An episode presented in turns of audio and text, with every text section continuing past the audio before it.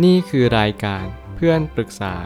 เป็นรายการที่จะนำประสบการณ์ต่างๆ มาเล่าเรื่องร้อยเรียงเรื่องราว ให้เกิดประโยชน์แก่ผู้ฟังครับ สวัสดีครับผมแอดมินเพจเพื่อนปรึกษาครับ วันนี้ผมอยากจะมาชวนคุยเรื่อง เพื่อนชอบเลี้ยงขนมจนแม่เขาเตือนว่าให้เลือกคบเพื่อนด้วย มีคนมาปรึกษาว่าหนูอยากปรึกษาเรื่องเพื่อนค่ะ คือกลุ่มหนูจะมีกันอยู่ 4 คน เวลาเรียนหรือพักกินข้าวก็จะอยู่ด้วยกันตลอด จะมีเพื่อนคนหนึ่งดูเป็นคนเรียบร้อย ไม่ค่อยพูด เวลาใครพูดอะไรก็จะไปตามเขาอะทุกๆ วันเวลากินข้าว เพื่อนคนนี้จะซื้อน้ำเลี้ยงตลอด พอจะเอาเงินให้เขาก็บอกไม่ต้อง แล้วก็จะชอบเลี้ยงอะไรหลาย ๆ อย่างให้กับคนในกลุ่ม รวมถึงตัวหนูด้วยค่ะ แล้วมีอยู่วันหนึ่งอยู่ ๆ คนที่ชอบเลี้ยงก็คุยแชทกับเพื่อนอีกคนหนึ่งในกลุ่ม ที่ชอบทำตัวแรง ๆ เพราะโตกับพวกหนูหนึ่งปี แต่มาเรียนซ้ำคุยประมาณนินทาค่ะ เช้าวันต่อมาหนูยืมโทรศัพท์ คนที่เงียบๆเล่น แล้วก็ไปเห็นบางอย่างค่ะ และมีอยู่วันหนึ่งหนูไปซื้อกีตาร์กับเพื่อนคนที่เงียบๆแต่ใช้เงินหนูจ่ายไปค่ะ หนูก็ถ่ายลงสตอรี่พอเพื่อนคนที่แรงๆเห็นก็ทักไปหาเพื่อนคนที่ไปซื้อกีตาร์กับหนู ประมาณว่าซื้อให้มันเหรอ แล้วเพื่อนคนนั้นก็ตอบไปว่า มันซื้อตังค์มันเอง เพื่อนคนที่แรงๆก็พูดเหมือนอิจฉาค่ะ เหมือนกลัวที่เพื่อนคนที่เงียบๆจะไม่ซื้ออะไรให้ตัวเขา แล้วมาซื้อให้หนูแทน เพื่อนคนนี้เลี้ยงทุกคนในกลุ่มเยอะมากๆ จนหนูยอมรับเลยค่ะว่า หนูก็เคยตัวไปแล้ว เหมือนวันสองวันที่ผ่านมาหนูนัดกับเพื่อนคนที่เงียบๆไปยืดผมเป็นเพื่อนหน่อย แล้ววันนั้นเพื่อนคนที่แรงๆกับคนที่หนูนัด และเพื่อนในกลุ่มอีกคนหนึ่งเป็นคนที่ไม่ขึ้นเรียนค่ะ หนูไปเรียนอยู่ในกลุ่มคนเดียว สักพักหนึ่งอยู่ดีๆเพื่อนคนที่เงียบๆก็ทักมาบอกว่า ไปไม่ได้แล้วนะ ทั้งๆที่นัด เย็นวันนี้ หนูไปเห็นในไลน์ค่ะว่าเพื่อนคนที่เงียบๆคนนี้ทักไปบอกคนแรงๆว่ามึงช่วยกูบอกหน่อยนะ กูไม่อยากไปแล้ว ตอนแรกที่หนูยังไม่เห็นที่พวกเขาคุยกันในไลน์หนูก็พอเข้าใจค่ะ กลัวเพื่อนจะกลับเย็นก็เลยโทรไปยกเลิกไม่ได้ไป แต่เหมือนเพื่อนคนนี้จะโดนปั่นหัว อะไรไม่รู้อะค่ะ หนูไปเห็นแชทที่เพื่อนคนนี้คุยกับแม่ เกี่ยวกับเรื่องคบเพื่อน แล้วก็น่าจะเกี่ยวกับเรื่องเงินนี่แหละค่ะ ที่แม่เขาบอกกับคนนี้ก็ประมาณว่าให้เลือกคบคนดีๆ เหมือนแม่เขาจะรู้ว่าลูกเขาเอาเงินมาเลี้ยงเพื่อน แต่อีกสองคนนั้นน่าจะทำให้เหมือนเข้าใจว่าเอาเงินมาเลี้ยงหนูคนเดียว พอแม่เขาคุยกับสองคนนั้นค่ะ แล้วก็แกล้งทำเป็นไม่รู้เหมือนทำตัวปกติ แต่ที่หนูไม่ชอบคือ เขาเหมือนไปพูดกับแม่ เพื่อนคนที่เงียบๆว่าหนูเป็นคนขอเงินลูกเขา ทั้งๆทที่ลูกเขาเป็นคนให้ทุกอย่างและซื้อทุกอย่างให้เองค่ะ หนูอึดอัดมากเวลาอยู่กับพวกนี้อะค่ะ หนูรู้สึกไม่ชอบแต่ต้องอยู่เฉยๆ หนูรู้ทุกอย่างแต่แกล้งทำเป็นไม่รู้ หนูต้องทำยังไงดีคะ เรื่องราวทั้งหมดค่อนข้างยาวสักนิดหนึ่ง แต่ว่าเขาค่อนข้างเล่าละเอียดมากๆ แล้วผมก็อยากจะช่วยในสิ่งที่เราควรจะช่วยในเรื่องนี้ อย่างแรกเลยคือเราต้องตั้งสติ เรื่องราวทั้งหมดเรารู้อยู่คนเดียว จริง ๆ เพื่อนทั้งสองคนก็รู้อยู่แก่ใจ แต่เขาไม่ได้พูดออกไปทั้งหมด เหมือนเขาพยายามโยนความผิดให้กับคนอื่น เพราะว่าเขาอาจจะอยากให้คุณรับปัญหานี้ แต่เพียงผู้เดียว สิ่งที่คุณต้องทำเลยก็คือ พยายามบอกความจริงกับเขา ความจริงเป็นสิ่งไม่ตาย ยังไงก็บอกไป เราพยายามทำอะไรก็ได้เพื่อตัวของเราเอง ก่อนที่มันจะสายเกินไป ผมไม่ตั้งคำถามขึ้นมาว่า บางครั้งเพื่อนที่ชอบเลี้ยงคนอื่น อาจจะไม่ได้มีเจตนาร้ายอะไร แค่อยากให้ทุกคนรักเขาและสนใจเขาบ้างก็แค่นั้น บางทีอาการของการเลี้ยงคนอื่นเนี่ยมันคืออาการที่เราอยากที่จะเอาชนะใจเขา เราอยากให้เพื่อนมีความสุขในการที่เราสามารถที่จะทำได้ และก็รับมือกับมันได้ บางครั้งมีความสุขมากๆ ในการที่เราใช้จ่ายเพื่อคนอื่น เพราะมันคือเงินของเรา เราอยากเอาเงินของเราที่มีเนี่ยให้คนอื่นมีความสุข หรือเบื้องหลังเบื้องลึกเนี่ยเขาอาจจะมีความรู้สึกว่าคุ้นชินกับการที่เสียสละหรือเปล่า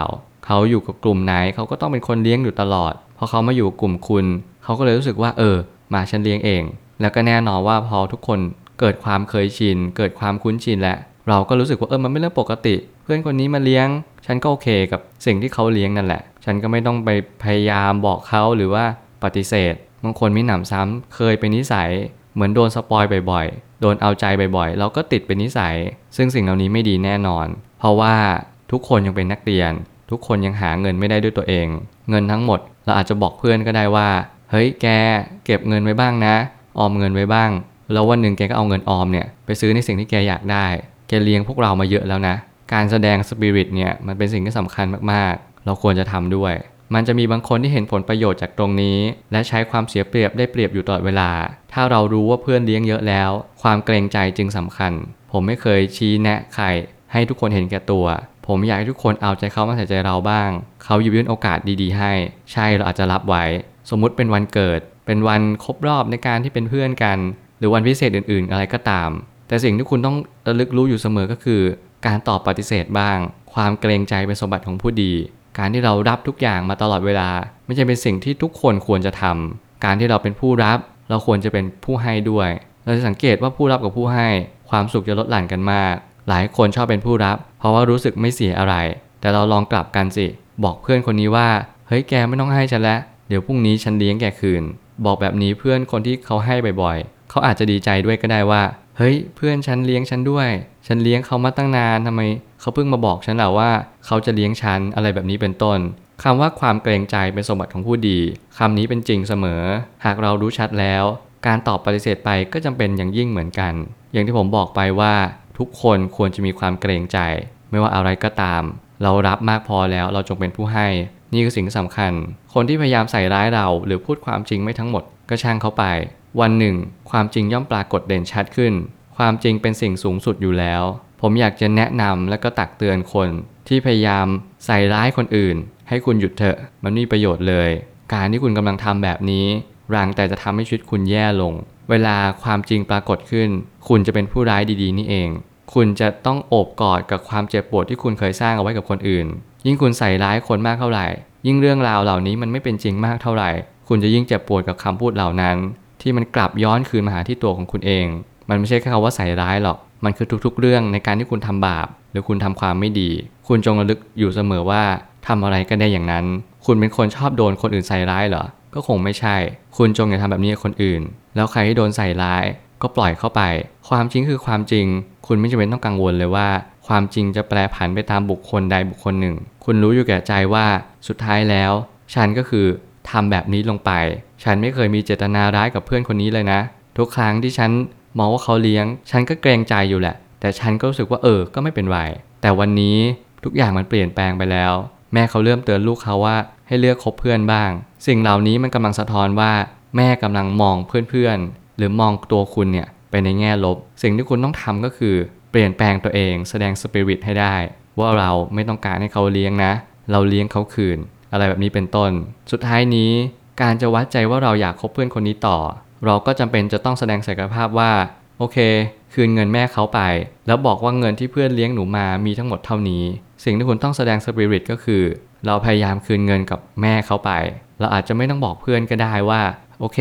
ฉันคืนเงินนะ แม่แกได้สบายใจ เพื่อนอาจจะรู้สึกว่า เฮ้ยไม่ต้องหรอกแม่ฉันก็พูดไปอย่างนั้นแหละ แต่ในความเป็นจริงแล้วการทำแบบนี้ทำให้แม่เขารู้จักคุณมากขึ้นว่า ใครกันแน่ที่เป็นผู้ร้ายตัวจริง คนที่ใส่ร้ายคุณ หรือกับกลายเป็นคุณที่แสดงความจริงใจให้กับแม่เขาว่าเขาอยากจะคบเพื่อนคนนี้จริง ๆ อยากจะคบลูกของคุณแม่ อะไรแบบนี้เป็นต้น สิ่งเหล่านี้มันกำลังจะสะท้อนว่า ภาพทั้งหมดที่แม่เขาคิดกับคุณ อาจจะกลับตาลปัดไป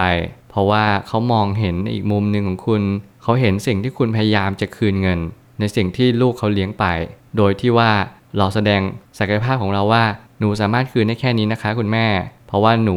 เอาเงินของเพื่อนคนนี้มาประมาณนี้ค่ะ แล้วหนูก็มีเงินเก็บประมาณเท่านี้ด้วย สิ่งเหล่านี้มันทำให้เราเห็นอะไรบางอย่าง ในตัวของความสัมพันธ์นี้ สิ่งเหล่านี้จะต้องเกิดขึ้น และก็ต้องเป็นไปต่อไป ในอนาคตมันจะยิ่งหนักและรุนแรงมากขึ้น คุณจะต้องมีสติแล้วก็ค่อยแก้ไขไปทีละเรื่อง ความจริงคือความจริง และก็จงมีจุดยืนในความดี เชื่อมั่นในความดี และเราก็จะมีความสุขไปกับมัน ผมเชื่อทุกปัญหาย่อมมีทางออกเสมอ ขอบคุณครับ รวมถึงคุณสามารถแชร์ประสบการณ์ ผ่านทาง Facebook Twitter และ YouTube และอย่าลืมติด Hashtag เพื่อนปรึกษาหรือ f r ร e n d Talk ด้วยนะครับ